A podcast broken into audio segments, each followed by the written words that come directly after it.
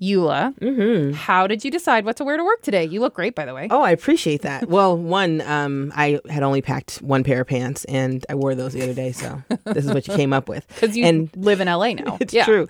And so I um I really just come up with like a rough draft usually of what I want to wear. And then my partner Marvin, who is a stylist and a has the eye of a god, um makes some edits for me. You know, he'll come through and kind of be like, you can't have every single character that you love in an outfit. Wow. Yeah. You have like a whole process. Yeah. I mean I need it. Otherwise it would just be Dragon Ball Z, Steven Universe, and like a Avatar Arrow on my head all the time. But honestly, I just don't really want to think about it if I could, you know? Because I want to wear a uniform. Yeah. Yeah. Plus, for me, hair. Wait, why do you want to wear a uniform? Oh, because uniforms are way easier. You get up, right? You open your closet, you pull out your uniform, Oh, yeah. and then you put it on.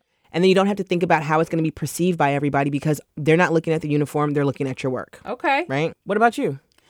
Well, I mean, right now is actually kind of different because I'm recovering from back surgery. Yes. As you know. So basically, all my pants now are like pajama pants that are appropriate to wear out in public. I love it. I love it. I have three pairs of like flowy linen pants and I just rotate between those and Yeah. choose like a top to wear with it. So, in a lot of ways, my back surgery has made it easier for me to get ready for work. It's surprising me even as I say it. Mm-hmm. Yeah. But it does take pressure off. Like, I'm not deciding between 800 different options. Um, I often felt paralyzed. Oh, I can imagine. And guess what, Jeannie? If you're a woman, no matter how high you climb, this dilemma of what to wear to work never goes away.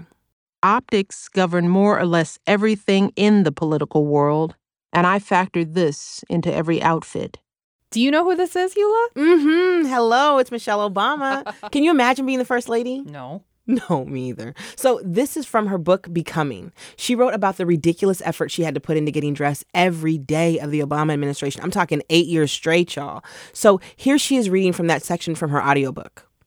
It required time, thought, and money, more money than I'd spent on clothing ever before.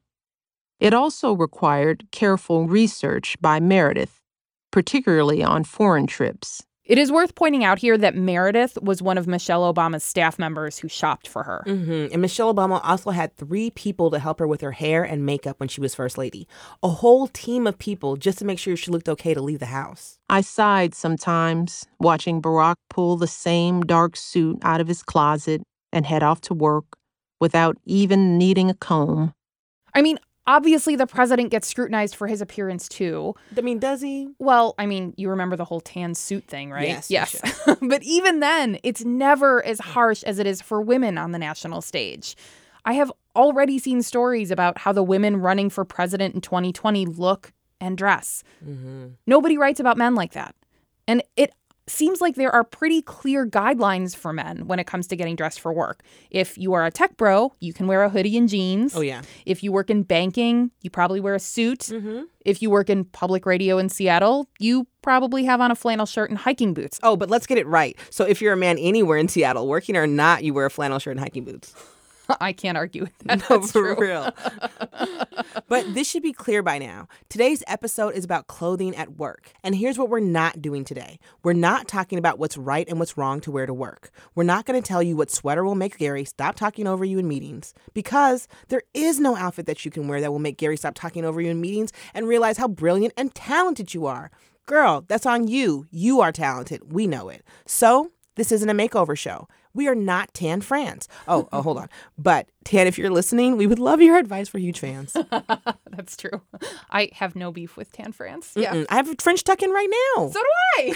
oh my god. Okay. But okay, in a lot of ways, here's what I have a beef with with getting dressed for work as a woman because it is kind of a minefield. One, there are no clear guidelines like there are for men. And two, if we get it wrong, the stakes are much higher. For example, we could be really cold. Yes. Another example, probably more important, we could be judged much more harshly, seen as less capable, less serious, too flirty, too flighty. It's the version of the gaze every woman has to deal with. And cold. Yes, yes. I think honestly, all we want is to not freeze to death in a mm-hmm. conference room and to not get attention, negative attention, for how we look. So that means not spending a trillion dollars on a trillion different outfits that all need dry cleaning. Mm-hmm. Yes, yes, yes. Okay. So, how are we going to do this? Good question. We are going to experiment. Or rather, we're going to talk to someone who did their own experiment with clothing at work. The goal was to get the men on their team to take them more seriously. And you know it was a battle.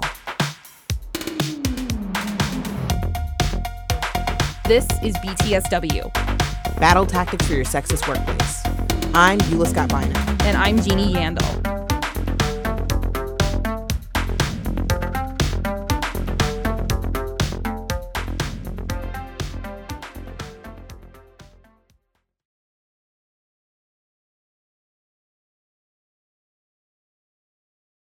I'm gonna wear like liquid eyeliner, some lipstick, and I'm just going to be like fierce femme.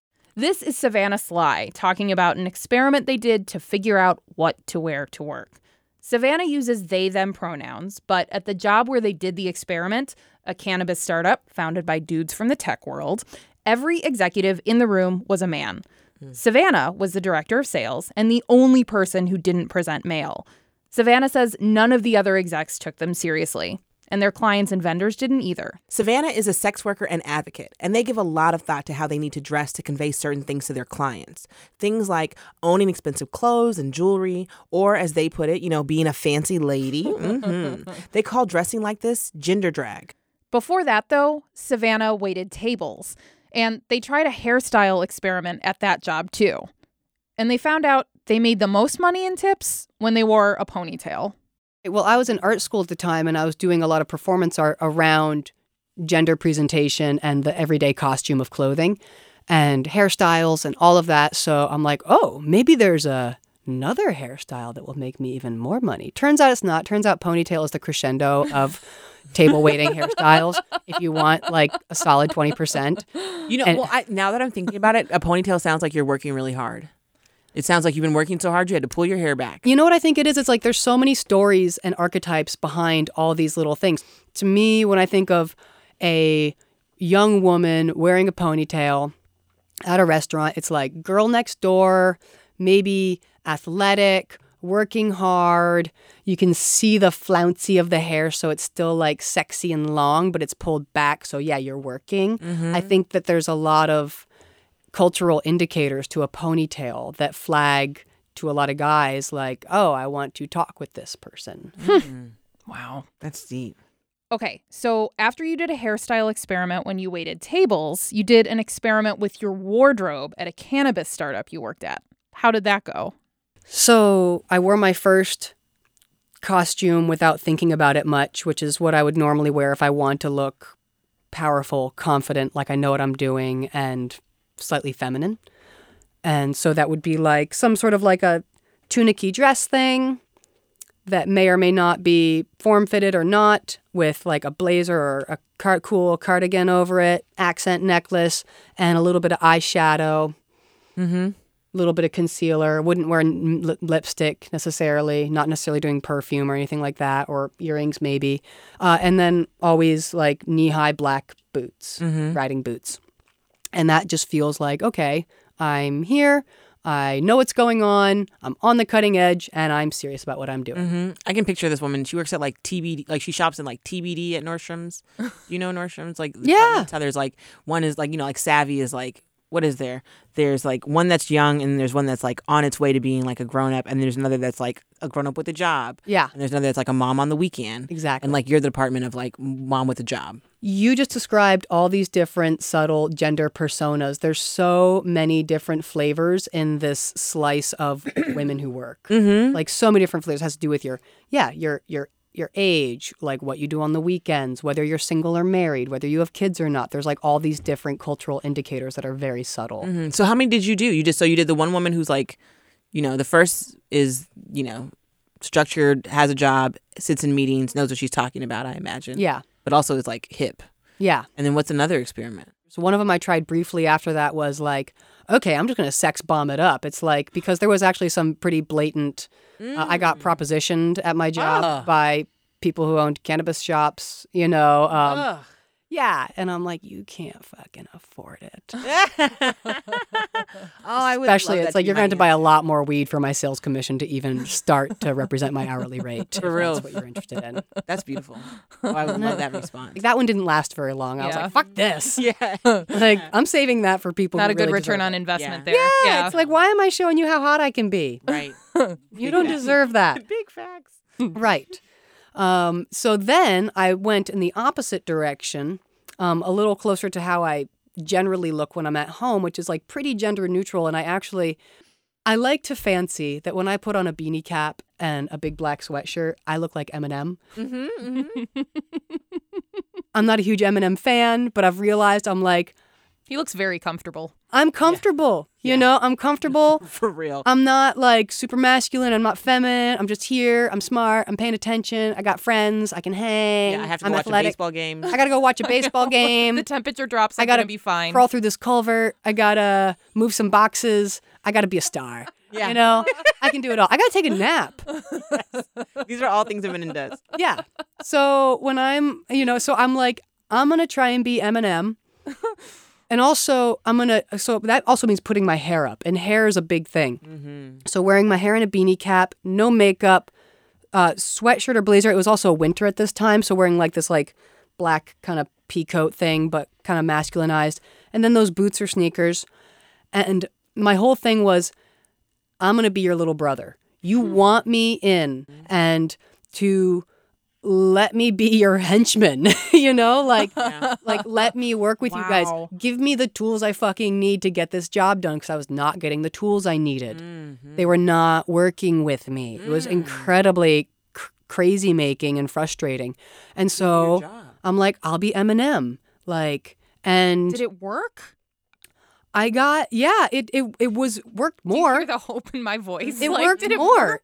It it did. It it um it got me more places and also being in the cannabis world. The cool thing about the cannabis world is like when you're actually interfacing with like bud tenders and the public, like you, you like being like being an everyday person is what gets you the furthest, you know, because it's everyday people who are smoking pot, using pot. It's a pretty, in many ways, at its core, unpretentious business that came from medical, that came from black market before that, you know. So like looking like Eminem was better actually. It was interesting. My original like, you know, like sharp young woman business lady, Yeah. that look did not get me any kind of love in the stores from the people who mm. actually worked there. They're like, "Oh, you're coming from corporate and you are fucking over the cannabis industry." I'm like, "That is 100% true." Hmm. So, what did you learn from that experiment, specifically about clothing? it just underscored that I think a lot about the idea of persona and we all have a litany of personas within us and we can if we get conscious about them we can choose to show different sides of ourselves to people. And so all those different little gender experiments that i did those are all real parts of me. And wearing those different outfits bring out different parts of me. They change my body language. Um, it's all real. It is all me. It was just crafted for the situation and i was trying to figure out what the best part of me was for the job Yeah. what what were the strongest aspects of myself that i could bring to this particular bizarre environment to try and get through it as successfully as possible Yeah. Every workplace is a particular bizarre. I mean, I know that feels that feels like a very universal Yeah. totally conundrum, really. yeah So, I mean, what did you learn about? God, what an essay question this is. What did you learn about workplace sexism from doing that experiment? i learned that it's alive and well Mm-hmm, mm-hmm. we have a long ways to go Yeah. And I wonder if there's something that sex workers could teach. Mm. I wonder if there's something about sex acknowledgement that we could do in workplaces. It's like if we can just name a thing, acknowledge it, and clarify what is and isn't appropriate in this particular environment Yeah. that might be appropriate in all these different kinds of contexts. Yeah. For me, it was the unspoken nature of desire and sex appeal and attraction mm. that is everywhere Yeah. and and uh, in this particular workplace, but also in the workplace, there was so many different arenas. There was the investor pitch, there was the team meeting, there was interfacing with store owners, there was talking to bud tenders, there was me and my team, all these different arenas. And it's like, what kinds of behavior is and isn't appropriate?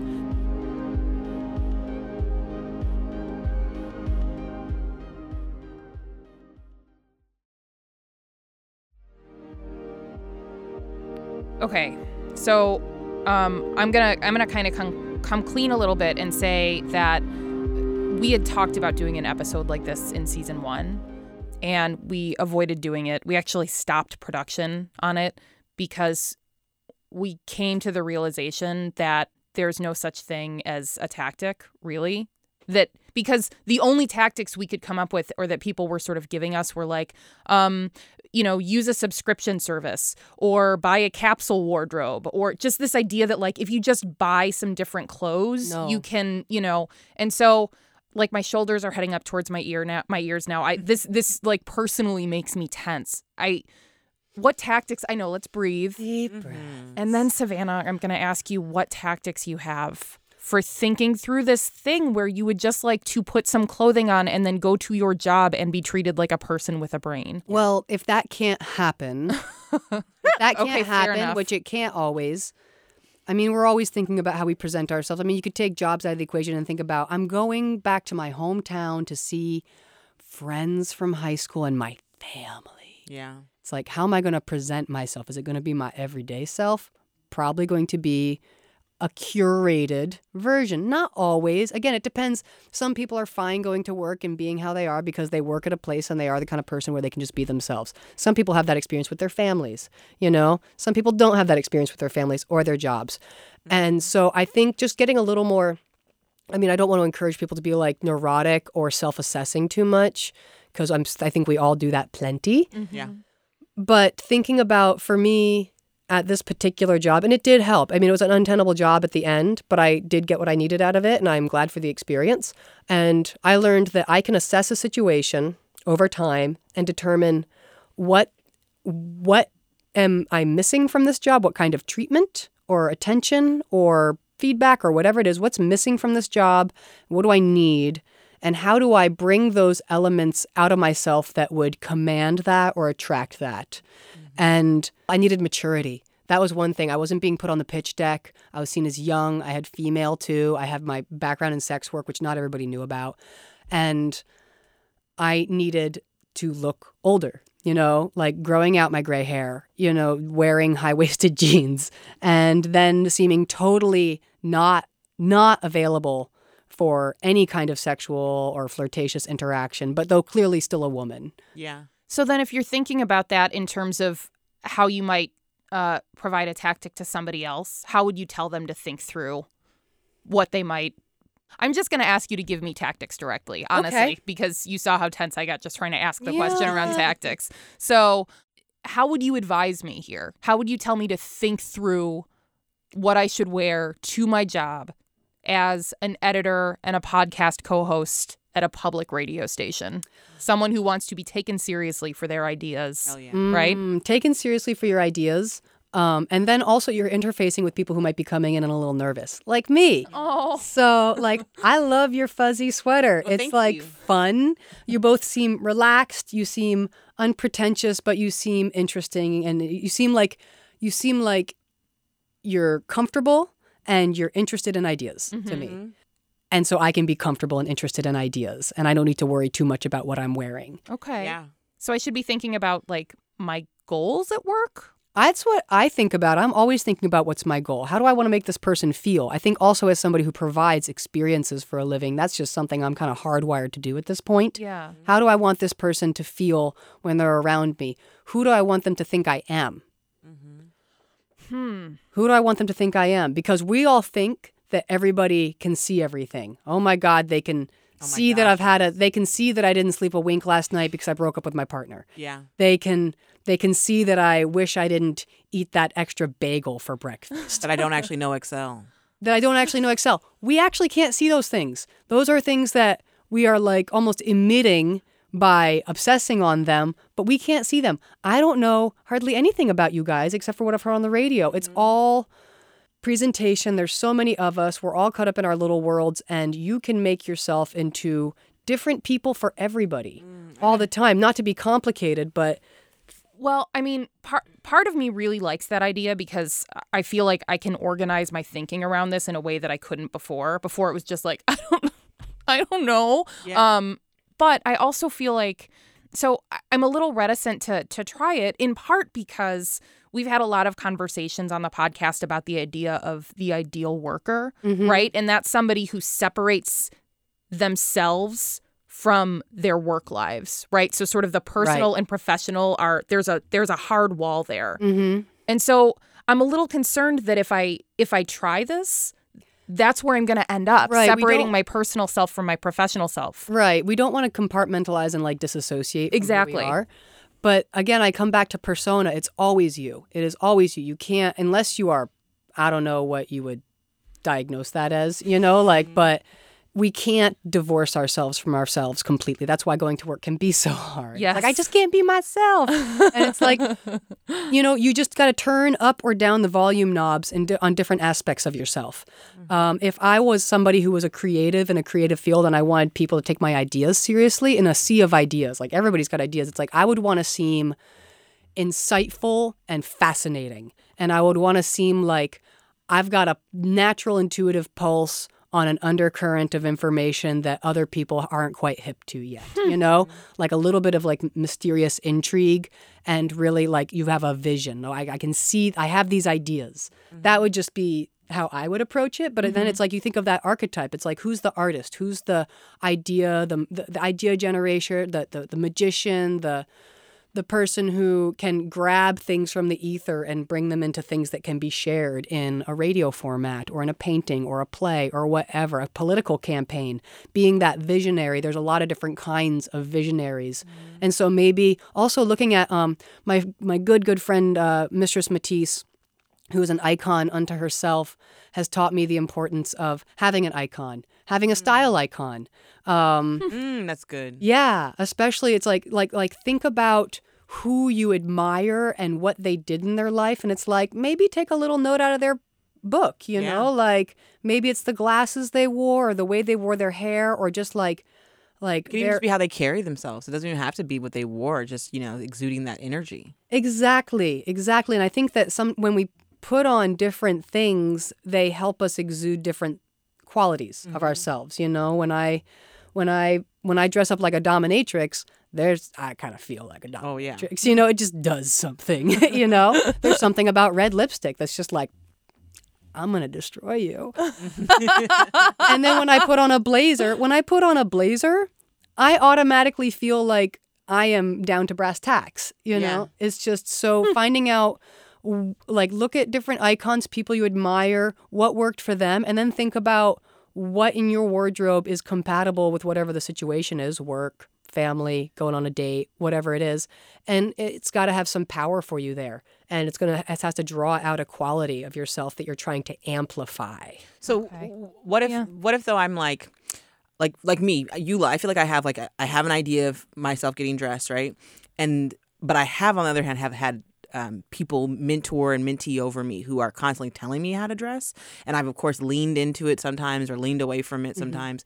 Um, so if I'm trying to be myself, and this person obviously I'm sure they want me to be myself, but they also want me to stay at this damn job.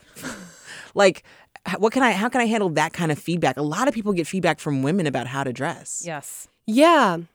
Actually, Jeannie, when we were talking a while back, you were like, what advice would you have for political candidates? And it's like, mm.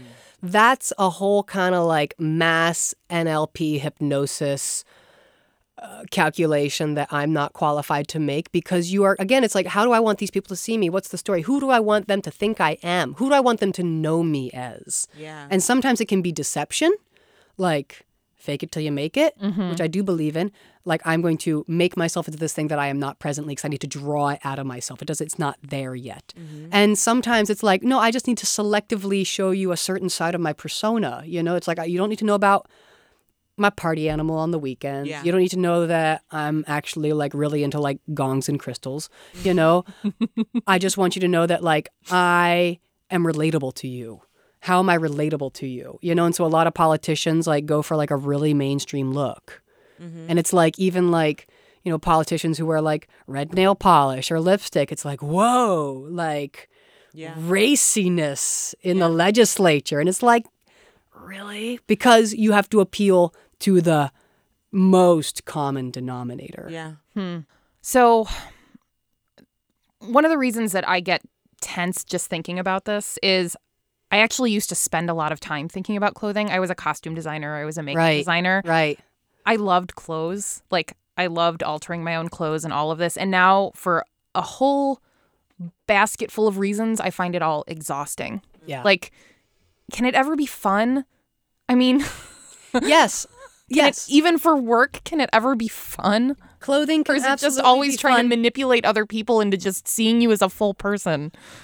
So I'm somebody who gets dressed to the nines I know I'm gonna go lay several down under times the a table day. now. No, Sorry, it's, go I get ahead. dressed to the nines because I need to be a professional fantasy where Mm-hmm. I look great, you look great, this is great, we're gonna have a great time. So, but that said, I did get pretty burnt out a few years ago. I got really burnt out on putting makeup on every day and and and eh, fan and complicated lingerie and stockings that hopefully didn't have a run in them and like I'm not big on high heels, but it's like just like I just like Yes. got, got like I got I started to get resentful of having to be this thing, Yeah. you know. Yes. Um, so what that meant to me was I need a little time off. I need balance in my life. I need to be able to express different aspects of myself more, you know, and maybe that's hippy dippy me who doesn't like shave my legs every day.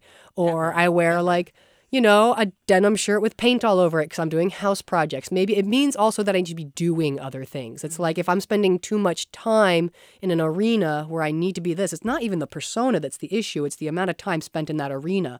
I need to balance my life in other arenas. And like we are quintessentially imbalanced in our work life here in this Yeah. society, right? So that's the indicator.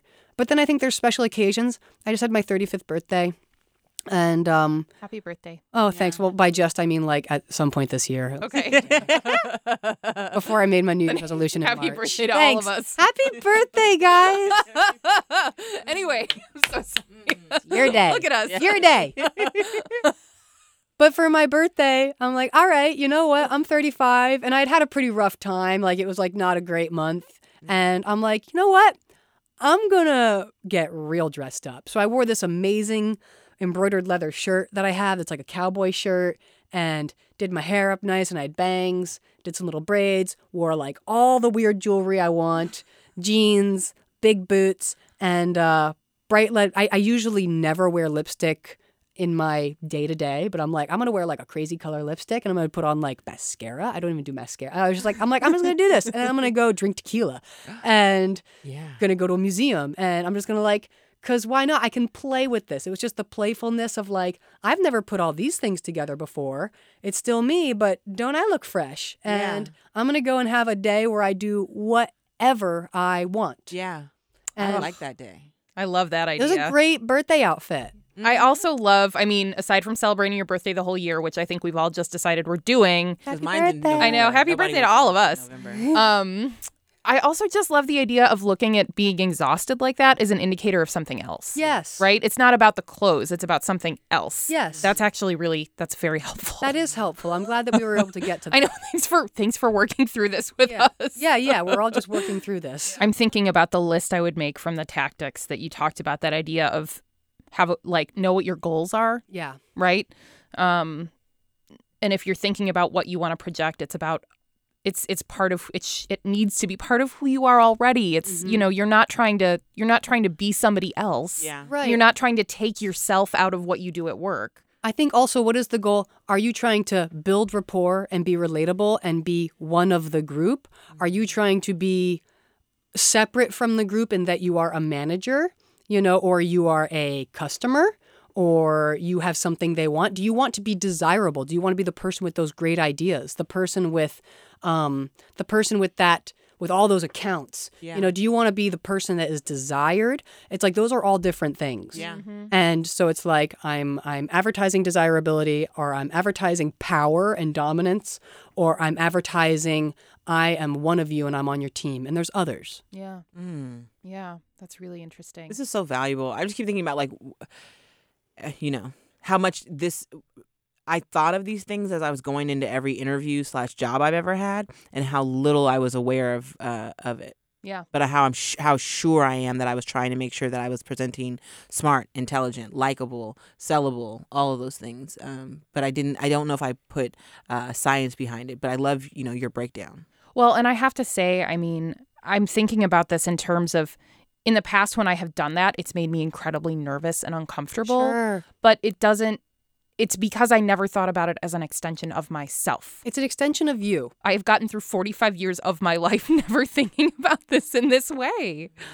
Yeah, really and it is like I, it's, I don't mean to overcomplicate things, but we're talking about tactics, and I think a lot of, we do these things subconsciously. If we just bring a little more mindfulness to it when we're getting ready, when we're at home before we're having a job interview, which is so stressful. It's like before you go in, it's like, what archetype am I? You know, like.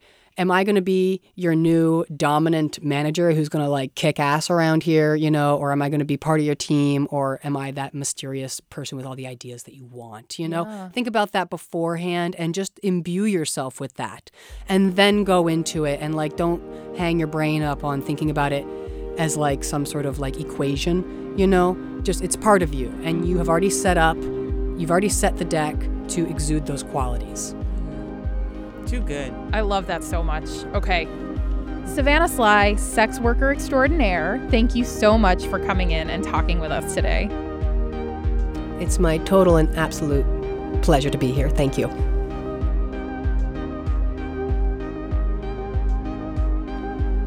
Oh my God, I'm so grateful for Savannah doing that. I would never have come up with that experiment on my own. Mm-hmm. So, what did you get from this episode? I mean, weirdly, it felt freeing to think about dressing for work as a kind of experiment in persona. Yeah. I mean, I will be honest that I am still not crazy about spending more money or time investing in a professional wardrobe, Hell no. knowing I could be judged harshly if I get it wrong. Mm.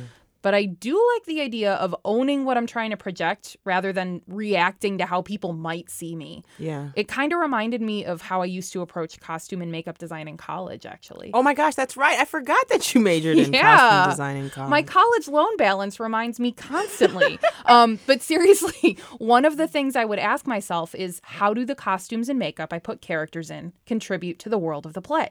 And how do the costumes and makeup tell the audience what they need to know about these characters? That's one of the big functions of costume design. What messages do the clothing and makeup send? hmm It's unique to think about all of our messages that we're sending constantly. Yeah. And how inaccurate they are just because we're in costume versus our reality. Or we just are wearing what's clean, which is usually what I'm doing. Oh my so, gosh, what about you? What did you take away from that interview? Mm, so I've actually been leaning way more into my looks when I get dressed, really for anything. Hmm. And for work, I'm actually more comfortable buying less and repeating my looks. Because, like, here's the thing: if this is like Eula Professional, and what I have on right now, Yeah. then it's gonna be Eula Professional no matter how many times I wear it, or whether or not I rotate it with the other Eula Professional things in my closet. Yeah. So if you've been on our IG, like, I mean, you've seen my fuzzy sweater. I consider that. Eula professional. it seems silly to have multiple presentations with the same message, you know? Yeah. Like, I'm confident knowing that no outfit tells my story or like anyone's true story, really. Yeah. Well, to paraphrase you from earlier, there's no sweater you can wear, fuzzy or otherwise, Yeah. that will make Gary realize how brilliant and talented you are. You are so right. Ugh. You're so right, Jeannie. I was so right. You were so right. Oh my gosh, it's so meta. that makes me feel good. That makes me feel good about getting dressed. So, in this long uphill fight against workplace sexism, if I pull my load, will you pull yours? I will do it, and I will do it in my flowy linen pajama pants. Hell yeah.